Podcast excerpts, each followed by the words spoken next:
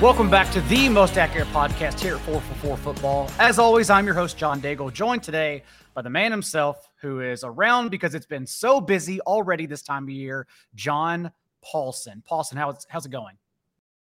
It's going good. I got my one monster article out of the way, 99 stats, but a Mitch ain't one. Posted that uh, this week, and I'm working on draft day strategery uh, this week, uh, which will probably go up early next week. So those are my two behemoth articles every year, and then I get into some smaller form stuff. So looking forward to get this getting this one done. And we will be talking about one of those stats and articles today because your 99 stats article is now up, as you said, available for everyone, and they can read it by subscribing because our draft kit and pro subscription are now open as well. You can use the promo code Daigle10 for a discount as well before the waiver wires and everything else start happening. More articles on the site, including my own team previews. Also, the Zoomers are telling me that if you leave a super chat or super sticker, I think that's what the kids are calling it, you will be entered for one of those free subscriptions to 4 for 4. So that is your chance to not only join what we're doing here at the 4for4 YouTube channel, but also get that subscription we're talking about before everything else starts rolling out. And I want to begin with the Jonathan Taylor news and one of your stats from your article because as you wrote, Jonathan Taylor and Derrick Henry are the only two backs to average more than 20 touches per game in each of the last two seasons. And what we're seeing right now is Jonathan Taylor's ADP fall to the second, third round turn because of his quote unquote back injury. The Colts are playing hardball since Jim Irsay has now drunkenly said he's not going to give more money to Taylor or trade him. Thus, they are putting him on the NFI list, the non football injury list, which means, based on everything I've read, that if he's not activated from that list this year, he's not a free agent either. The contract tolls one more season. So Taylor's best interest now is to return and play, assuming he's healthy, or get stuck in the same hell organization that refuses to play hardball with him. So, what are you doing with Taylor and his projections and how we should be handling him in drafts right now? Yeah, I mean, between Saquon Barkley, Josh Jacobs, Jonathan Taylor, we have a group of high touch RB1s that are disgruntled and they have varying levels of whether or not they're going to play. I mean, Barkley's situation is cleared up, so I've moved him back up into the top uh, eight or seven. And I think Taylor on this news, I moved down from five to eight. Uh, I've got him ahead of Rhamondre and Jahmyr Gibbs in half PPR. Uh, he almost slipped to me in at 212 and I wasn't sure what I was going to do in uh, pros versus Joes on Sunday. Uh, and I was, you know, going, well, uh, you know, I wasn't expecting Taylor to be there. And then you start seeing this stuff with the trade request that's been denied. And now he has a back injury, which is, he says, I believe he tweeted that he doesn't have a back injury. So it's very weird. Uh, you know, as you mentioned, though, I think it's his best interest to show up and play. I think it's also, the, you know, the case with Josh Jacobs, but it sounds like Josh Jacobs is going to hold out, or at least, at least until the season, if not into the season. Uh, so these guys have to be a little bit more risky in terms of uh, you know where you're drafting them. Maybe they miss a game or two. Maybe they're not quite in game shape, etc. So you know Taylor for me is kind of a you know I, I, wasn't in love with him heading in compared to everybody else there. Derrick Henry, Pollard, Bijan Robinson, Barkley. You know situation, talent, the whole situation with the the quarterback change there. You know, not in love with the whole situation, but solid RB one, but so I'm not running out and trying to grab him. I'm looking for reasons to maybe pick somebody else. The Taylor drop in ADP is interesting because I've been underweight on him all off season. Just understanding that his pass catching equity and thus his ceiling is lower than the players that I have him in the same tier with. As you mentioned, Tony Pollard, Nick Chubb, Saquon Barkley, Rhamondre Stevenson, Derrick Henry, whatever order you want to put them in. I have Taylor, had Taylor, I should say, in that tier, but had him at the bottom behind those players because as the great Ben Gretch of Stealing Signals and JJ Zachariason, late round quarterback, have explained through their studies this offseason together and their work that RPO teams can still carry two 20% target share players. For instance, the last four seasons, as JJ had mentioned in his free newsletter for everyone, that if you ran at least 15% of RPO pass plays, which Shane Steichen, Colts coach, did top two rate in back to back seasons with the Eagles, then half those teams that ran at least 50, 15% RPO offense carried two 20% target share players. But then we go into fantasy points data suite that they just launched and we start looking at first read target numbers and what kind of positions and players are there and obviously running backs are never the first read option of an RPO team. Uh, that would probably make your offense terrible if your first read is a running back target. And so we we think that the target share just won't be there anyways for Jonathan Taylor. But now boards are letting him fall in a position we shouldn't be getting him anyways. We were taking Tee Higgins, Deebo Samuel, DK Metcalf, who we all may like, but we were only taking them because we didn't want any of the running backs there. But now Jonathan Taylor's there. So I don't have to force myself to take those players who all have red flags anymore. Now I can take Jonathan Taylor. So I think it actually makes a, a really good opportunity to dip. And honestly, if the best ball winners, whether it be underdog, $3 million one, the $1,000 entry Mastiff, I think the winners in tournaments are going to come from these next two weeks because of the dips happening in ADP. Yeah, I think I'm looking at the uh, underdog ADP right now, and he's RB7. I'd have him at RB8. I mean, Derrick Henry's going after him, and I think at this at this point, I would put I would take Henry over over Taylor. But then you have the the group you were talking about, Devonta Smith, T, Higgins. You know, I might go with those guys over Taylor. Uh, you know, Metcalf, I would not. And then Rhamondre Stevenson. It's interesting that you said that you have Stevenson ahead of Taylor in that tier.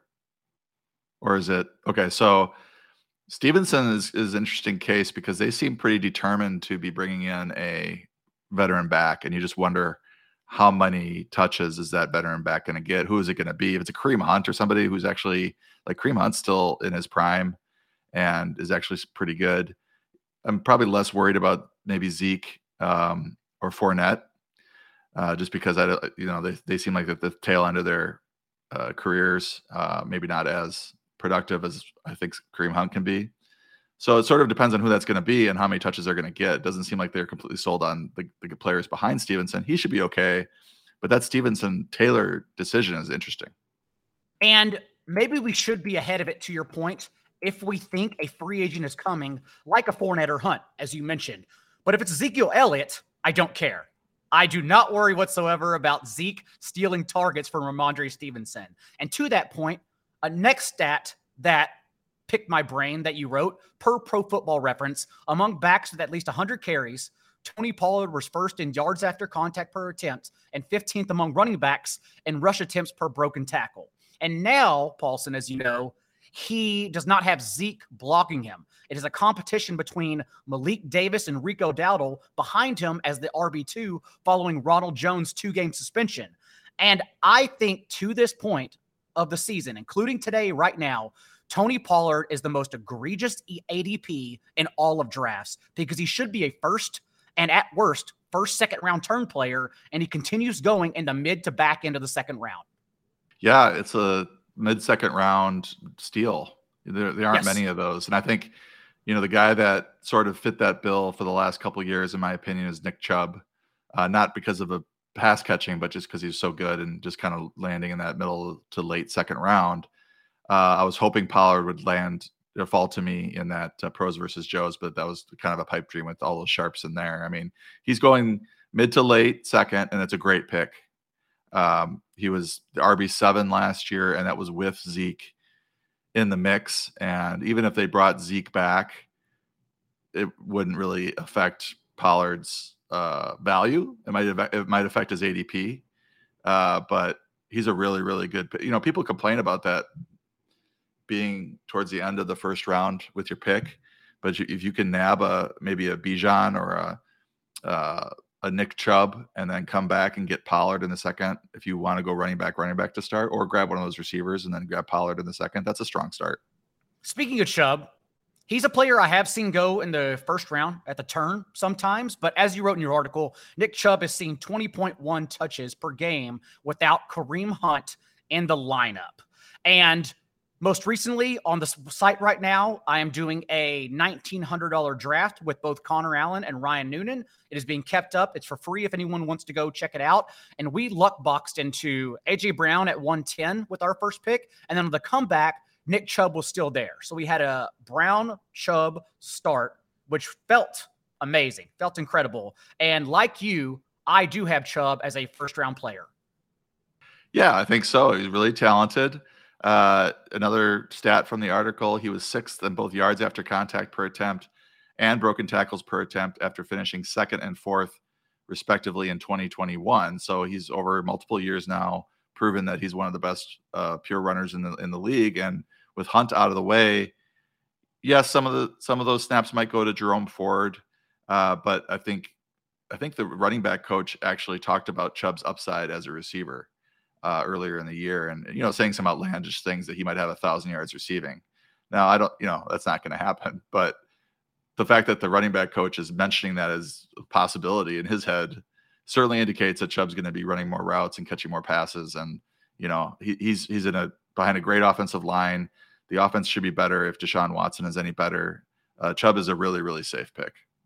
As Deesh asks in the chat, Chubb at eight overall in a 14 team league, half PPR scoring, do you think that being that high on Chubb is still a wise move? Because I think so. If people listening are in 14 team leagues, yeah, I think it's fine. Uh, half PPR as well, so that favors running backs a little bit. You're getting a stud stud running back one at at, at eight. You also wrote Mark Andrews should benefit from the arrival of OC Todd Monken. As we know, last year, Andrews averaged 11.3 points per game uh, in starts in 11 full games with Lamar Jackson, still tied in two in points per game behind Kelce. But that number was still far removed from the 14.1 he averaged in 2021 as the tight end one overall. So, your thoughts on Mark Andrews and the Ravens offense this year? Yeah, I had I saw the same sort of splits. I mean, I I, I usually exclude Week 18 shenanigans uh, when I'm looking at my numbers, but his production has been a bit higher with Jackson sideline 13.0 to 12.4 in uh, half PPR. That doesn't worry me too much. I mean, that's not a big split to me. And if if Monken like calls a normal NFL offense now, I mean, we've had Greg Roman, uh, you know, going very very run heavy if we're if we're getting to a, a, a decent pass rush split where it's more normal, Andrews should be one of the primary, if not the primary beneficiary of that in this offense. And these numbers should grow from from these levels. And he's already a really solid number two option at the position. So, you know, Mark Andrews very talented, rising uh, tide lift all boats type of a deal. Rashod Bateman's kind of not doing too well with his health, it seems. So you're looking at you know, maybe Zay Flowers, Odell Beckham, Mark Andrews is the top three options. And I think Andrews is the top option of those three. The Ravens also bottom 10 in pass play rate from neutral game script within one score of their opponents in Lamar Jackson's career under Greg Roman. So we assume and assume correctly that they just can't be any slower of an offense. We're expecting more plays, we're expecting more passing volume, and like a Josh Allen, if we're trying to take the ball out of his hands, as a one for one talent, it doesn't matter. Like he still will get rushing carries and rushing yards somehow, some way, because that's his style of play. So if we are talking about more passing volume, that's what we want from Lamar Jackson, since the carries aren't going anywhere. So yes, uh, Lamar Jackson has been going in these high stakes drafts around the third or fourth round turn ahead of Justin Herbert, Joe Burrow. And I think that's about correct, given that he's capable of blowing the lid off like a Jalen Hurts or Josh Allen. Yeah, uh, you know, with back to Andrews, you know, I've been looking. My mind's been an FFPC, you know, brain because of the pros versus Joe's draft and Scott Fish Bowl, uh, which is very heavily tilted towards tight ends, and those, you know, Mark Andrews is going in the first or second round in those drafts. But in a typical half PPR PPR league, he's going in the middle of the third round, and I think he's a perfect player to take after that group or amongst that group. Devonta Smith, T. Higgins, Rhamondre Stevenson before take him before DK Metcalf, um, and just lock up a, a, really good tight end at that point in the draft. And it, you know, Kelce's going in the first round uh, in in the in those drafts. I mean, half PPR, full PPR drafts, and you know, Andrews it's conceivable that he could outscore Kelce even if both stay healthy. If if Andrews is uh, and the, the, the volume for the for the Ravens increases like we we think it will. And by the way, if you're interested in how those drafts are looking right now, I will be streaming one live on Friday night. Uh, what's the date? Wednesday, August 4th, Friday, August 4th, Friday night, 9 p.m. Eastern, by myself, $1,900 fantasy football draft. So you can gauge ADP on our YouTube channel.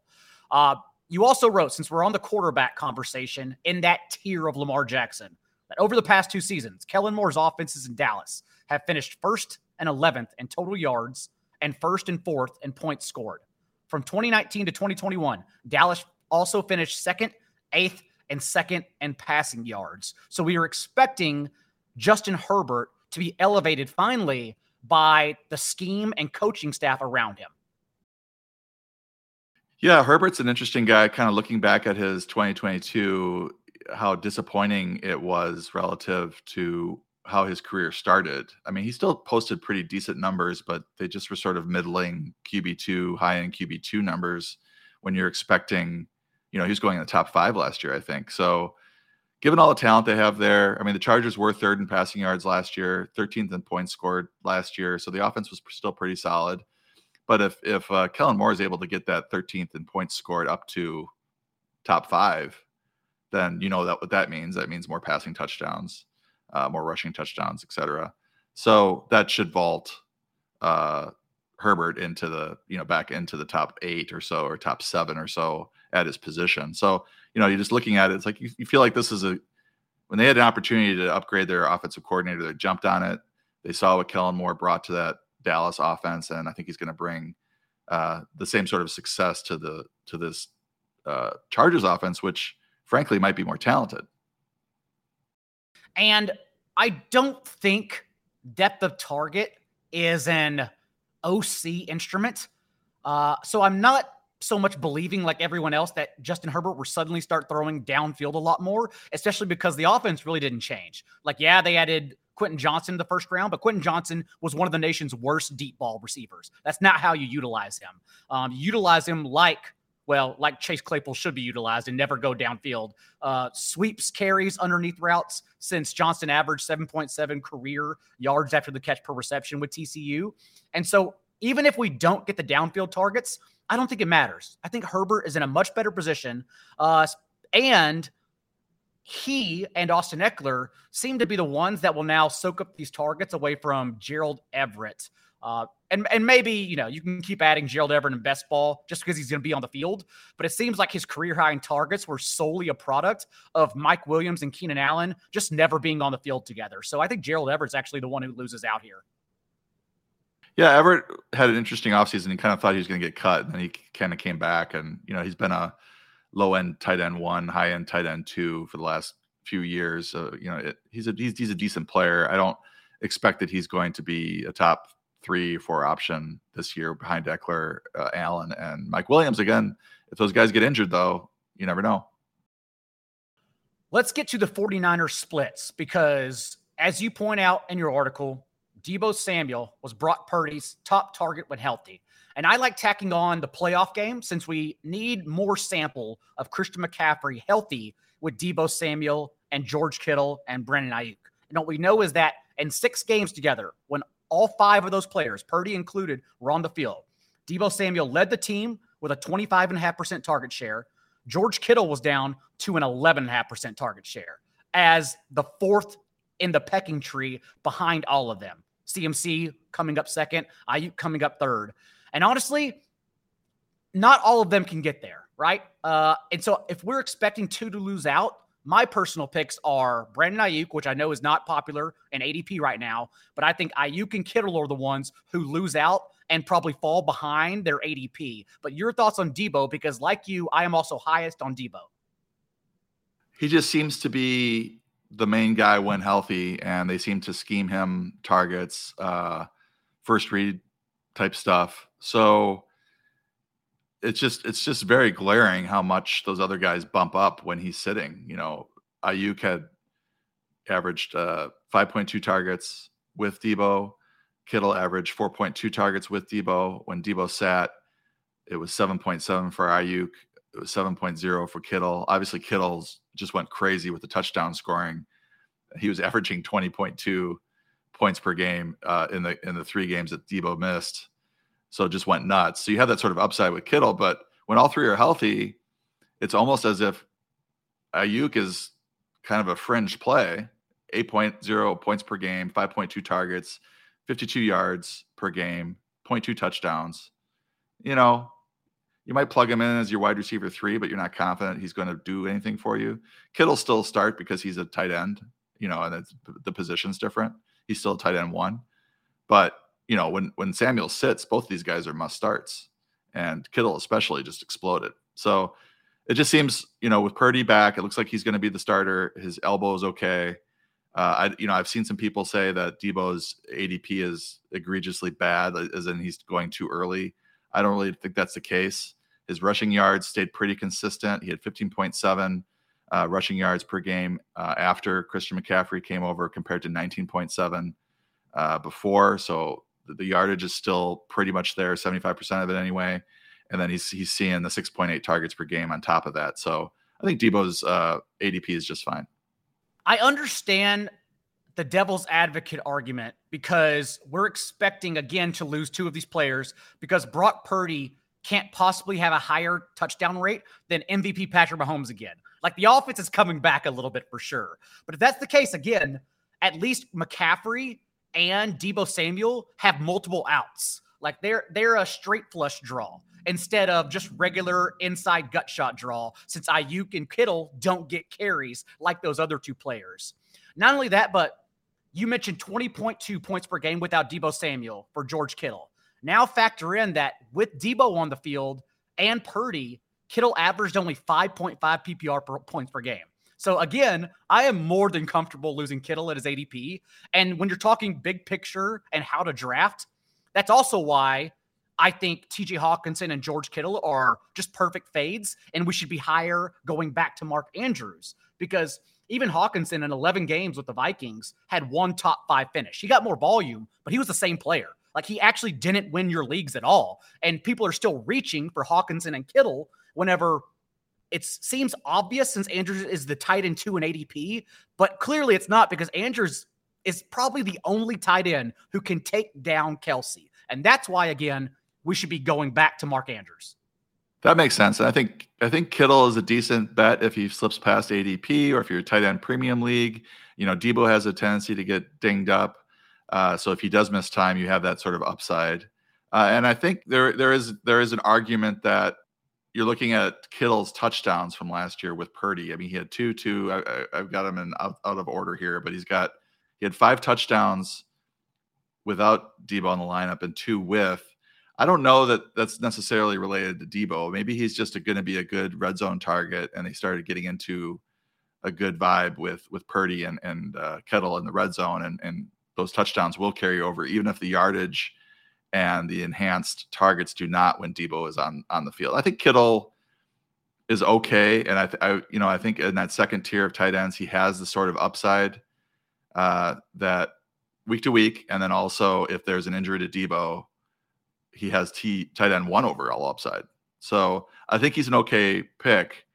Uh, I'm not chasing after it, but in my pros versus Joes, I did take him in a kind of a bully tight end two situation because I took Kelce first, um, just thinking that uh, you know Kittle's upside could be, win me that tournament if something happens to Deebo or if these touchdowns do carry over. And we should note pros versus Joes and just FFPC leagues main event included tight end premium scoring and pros versus Joes in particular uh, bully tight end, flexing tight end, robust tight end has actually been the optimal strategy in years past in that tournament. So catering to a different league.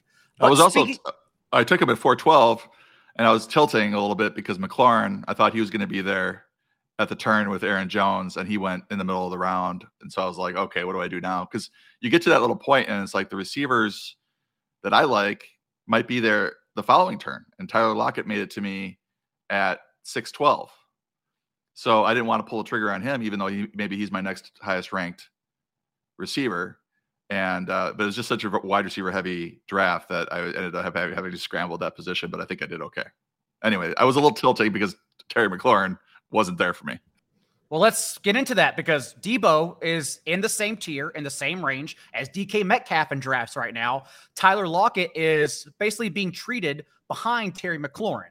But per your article and what we've talked about throughout the offseason, Tyler Lockett not only outproduced DK Metcalf in the 16 games they played together last year, but these two have played 32 games together the last two seasons, and Lockett has averaged one more fantasy point per game, so has outproduced DK.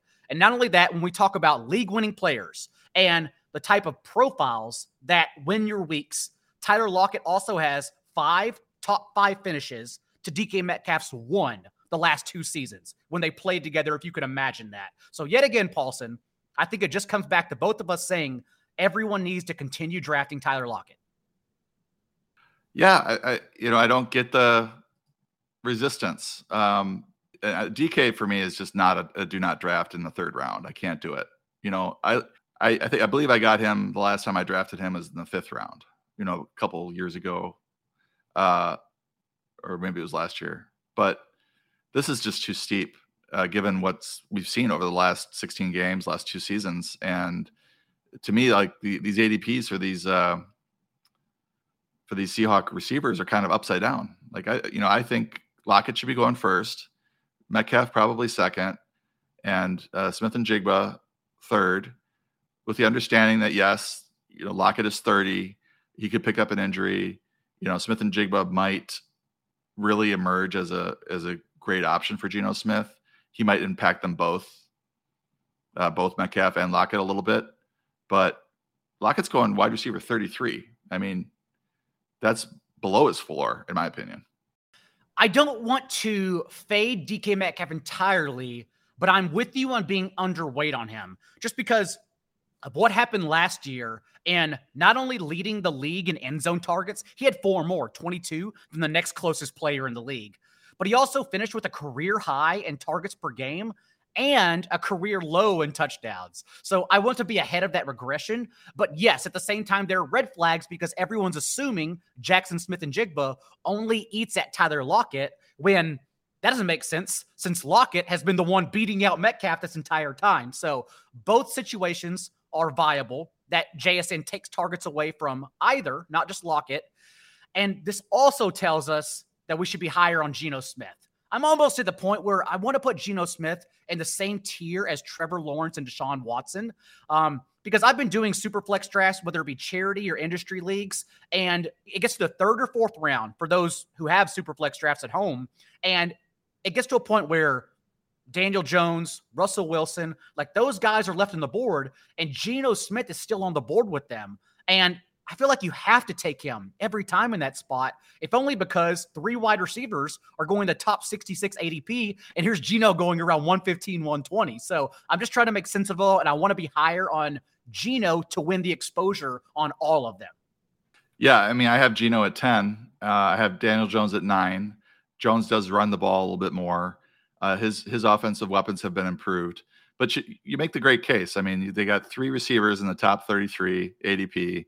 Uh, so it's just a matter of whether or not you believe that Geno's season was a fluke, or do you think he's actually good?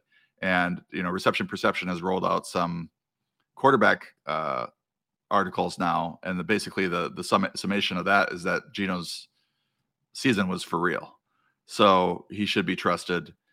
I think he's a great value. I was getting into my uh, draft day strategy and talking about late late round quarterback and how I'm more likely to take one of these top three quarterbacks. Uh, you know, we talked about that drop off and kind of talent there in the early third round.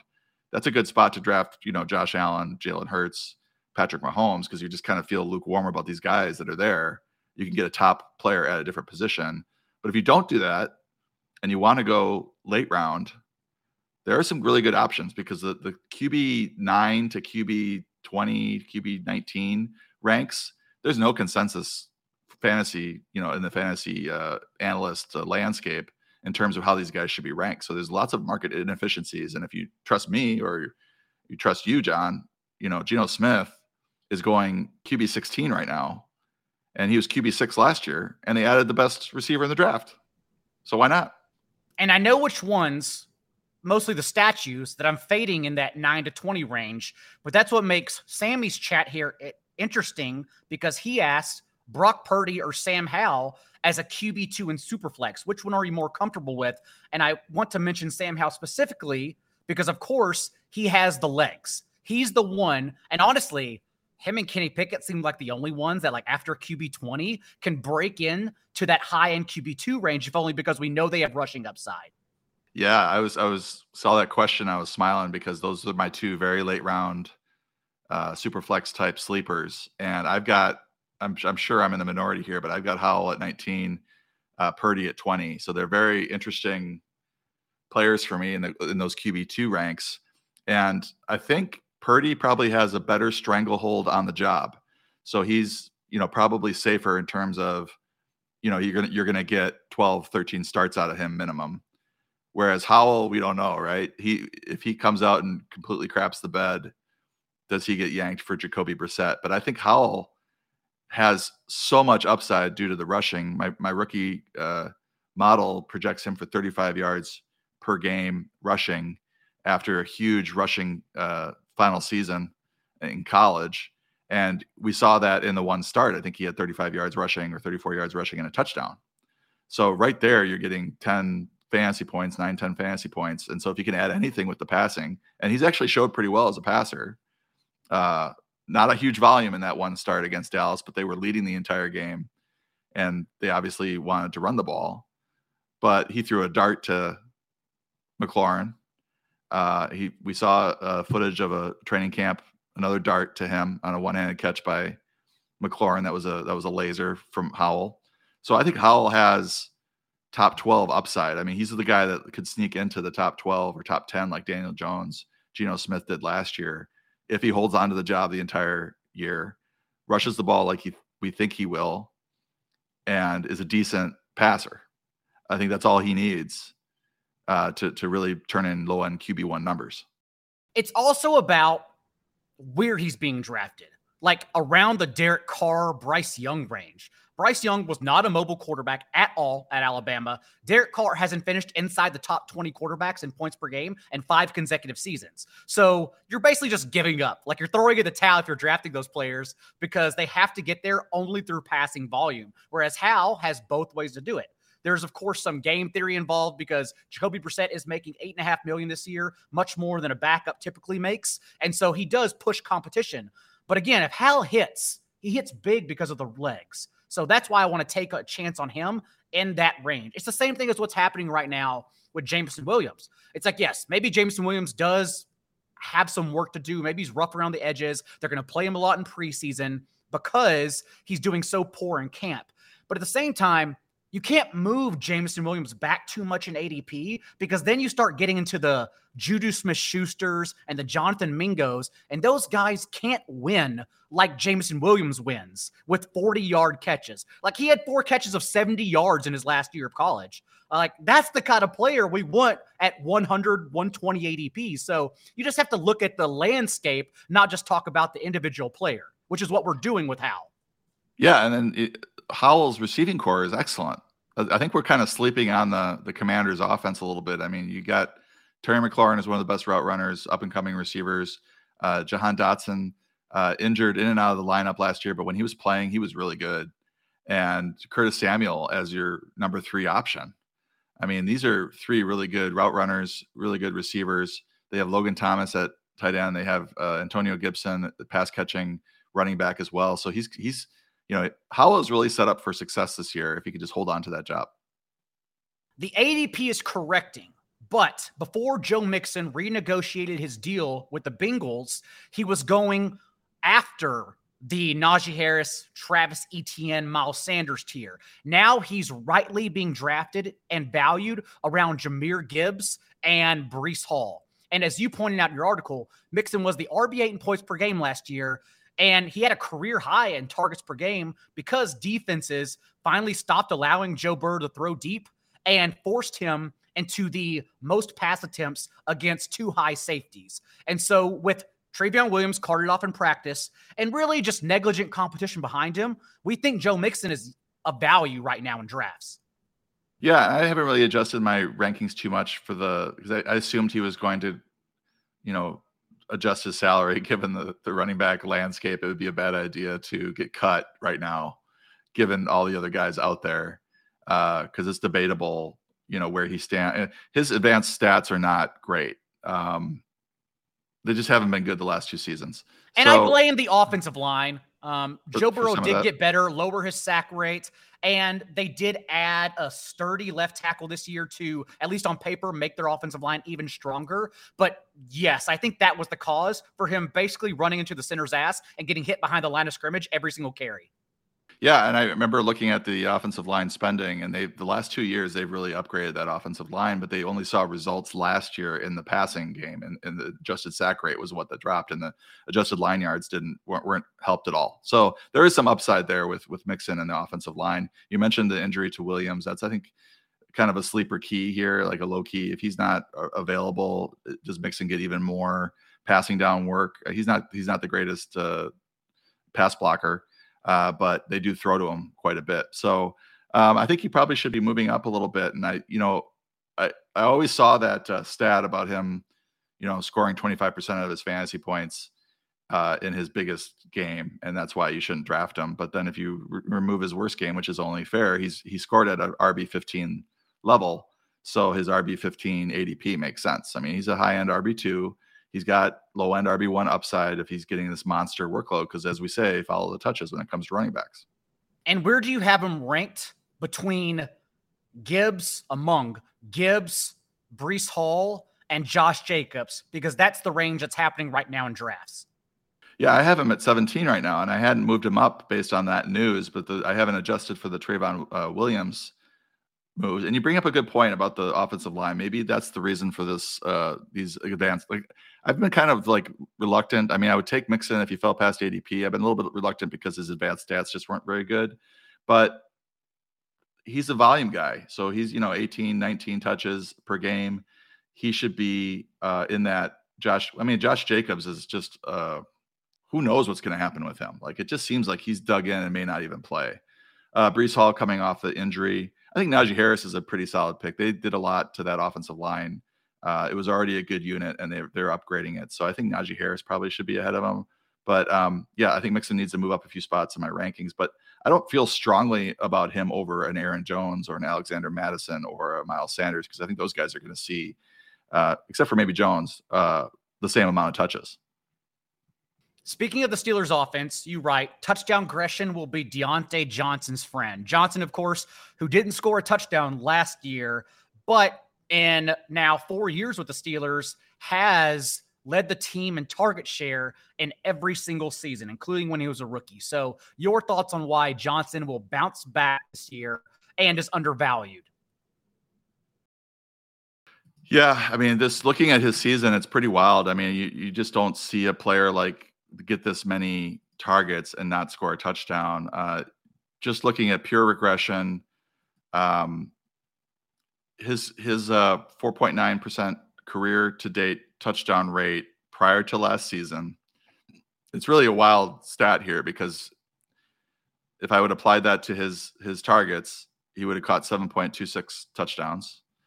And then you look at there's 50 receivers since the 2010 season, 142, 152 targets uh, was the range.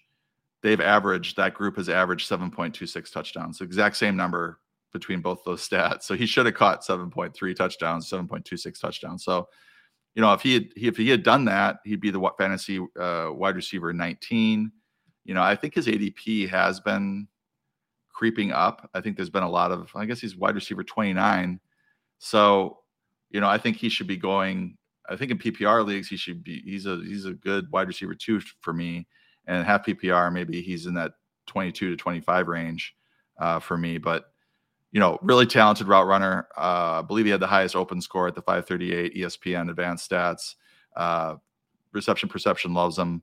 Uh, so it's just a matter like the, the one thing that's concerning, and you know, I was going to bring it up with with Lockett, uh, Metcalf, and Geno Smith is that Geno Smith's been a lot more efficient throwing it to Lockett. He's got more yards, more touchdowns on fewer targets than than DK Metcalf. So does that continue? Um, it, is it is it just a better relationship throwing and catching between Geno and Lockett? The same question with Kenny Pickett, uh, and George Pickens and Diontae Johnson because his, you know, you look at uh, Pickens, he averaged 9.57 yards per attempt. Uh, Kenny Pickett did passing to Pickens compared to 5.46 yards per attempt to Johnson, but Johnson got more targets. So just the relationship seems to be better between P- Pickett and Pickens. They seem to be vibing better, but we know Diontae Johnson is good. I have to think this 5.46 yard yards per attempt increases now that Pickett has had an offseason to work with Diontae Johnson. And I have to think that Kenny Pickett's passing touchdown rate is going to get to somewhat normal after a really bad uh, rookie season. It really depends how Matt Canada uses Pickens because as as Sharp Football's Rich Hribar's pointed out throughout the offseason, Pickens led the league in go routes last year. And we know from Sports Info Solutions, Kenny Pickett was actually 32nd among all quarterback and uncatchable target rate 10 yards downfield. He's one of the league's worst deep ball throwers. So if Pickens is going to run that was routes again from the boundary and be used the same, I don't even worry about drafting Pickens at his ADP at all. I actually just want to be ahead of Diontae and Pat Freiermuth because Freiermuth in the seven full games he played with Pickett, Diontae Johnson, and Pickens. Freiermuth was second on the team in target share. Diontae was 22%. Freiermuth was 19%. So, and and I want to bet on the Steelers' passing offense regression based on what I wrote. I will send everyone to my best ball tiers under Kenny Pickett, who I do have as the QB 19, I think it is, in the same tier as Russell Wilson, even though he's not being valued as such in drafts. So we want to bet on the historical regression of the Steelers passing offense, and I prefer to do so with Diontae and Freiermuth. That's reasonable, and I think you know Freiermuth is a good touchdown bet if if touchdowns reg- you regress. But I think I think you, are looking at Diontae getting four or five touchdowns, and that would be totally within reason, and that would really enhance his value based on what he did last year. And finally, from weeks 10 to 17, James Conner was the fantasy RB5, averaging 21.3 touches for 102 total yards and a touchdown per game. Essentially, a workhorse with seven top five finishes or top 15 finishes. And that was for an offense that was bottom six in points per game because touches are still king. So, your thoughts on James Conner, who's going around the seventh and eighth round right now? Yeah, I was an uh, advocate of drafting Conner last year. He got dinged up, but then he delivered down the stretch there, week 10 to week 17. Fantasy RB5, he averaged 21.3 touches for 102 yards, 1.0 touchdowns per game. Uh, not a whole lot of competition there for for touches. So the the only thing that worries me here is the Kyler Murray injury and how bad is this you know Cardinals team going to be? And it, we at a point where they're you know Murray doesn't make it back? I'm kind of like bullish about his injury. Like I think he'll probably play early in the season, but if he doesn't and they're one and seven and Conner starts to get nicked up, like are we are we shutting them down? Are we giving them some time off? Like does it matter? Are they just going to start tanking? Uh, and are they even bothering, you know, feeding him the ball this much? Like that's the question I think with Conner. But at his ADP, you know, you're looking at him as an RB three, RB four type, and he, you don't get these kind of touches at that point in the draft very often. I mean, this is amazing volume to be getting in whatever round he's going in. I think that's also my reason for not straying from the path and not drafting Alexander Mattison, Najee Harris, Miles Sanders, that group of guys. It's not that I don't think they'll get touches. It's that James Conner, Rachaad White, James Cook are all there four round, four or five rounds later. So that's my argument for drafts. Yeah, that's reasonable. I mean, Mattison you can get in the fifth. I think Sanders the same way. Um, let's look at let's look at Conner. And by uh, the way, uh, Yahoo ADP because we're now working, we're integrating redraft ADP both in high stakes and the recreational leagues. Yahoo ADP is out of control. We'll have we'll have that stuff on the site for everyone who has a subscription about attacking your drafts at Sleeper, Yahoo, CBS, NFL. We have it on the site for everyone. But I've been looking to ADP across sites, and man, it's it gets hectic out there. Yeah. So Conner, uh, pick 81, uh, middle of the seventh round. You mentioned Rachaad White uh, as well. Pacheco is there at 88. Javonte Williams at eight, pick 83. Kamara isn't getting interesting, pick 90. So there are a lot, you know, James Cook as well, 92. Uh, so there are some interesting players available later. I think there are some warts on those, you know, Conner and, and Rachaad White. How bad are these offenses going to be? Like that's the concern. Whereas you, with Mattison, with Mattison, you have a really potent offense. You know he's going to get some rushing touchdowns, and he is the bell cow, uh, as far as we know. Uh, so you are paying a you're you're paying a two round premium for that. If you want a few extra goal line carries for Mattison in the fifth round versus seventh round for Conner. but you, you know your arbitrage argument does make sense when you're when you're looking at the depth at running back this year. I think it's a really deep year where you can get guys with big touch upside. You know, RB twenty five Conner, RB twenty six Rachaad White. I mean, these are and then Kamara at RB twenty nine, just pending that suspension. I mean, these are these are good players and good workloads here in the in the you know seventh eighth round. We opened up my Vikings team preview on the site for everyone. If you want to see my thoughts on Alexander Mattison, Justin Jefferson, and the rest of that team. With that, Paulsen, anything else to point out before we get out of here? No, just go click on the article. The first 20, 21 uh, stats are free. Decide if you want to subscribe. You know, I've got another 80 stats in there for you. And then drop uh, draft day strategy will be dropping next week. And if you're a new subscriber, if you've just been thinking about doing so, reach out, DM me on Twitter. We can, we can talk. I understand inflation. We can talk. I'll be a good guy. So until next week, you will be back with our friend Matt Harmon to talk about breakout wide receivers for fantasy football. Until then, everyone, stay locked into the site. So much coming out right now. Remember, be a little bit kinder than what's required. See you next time.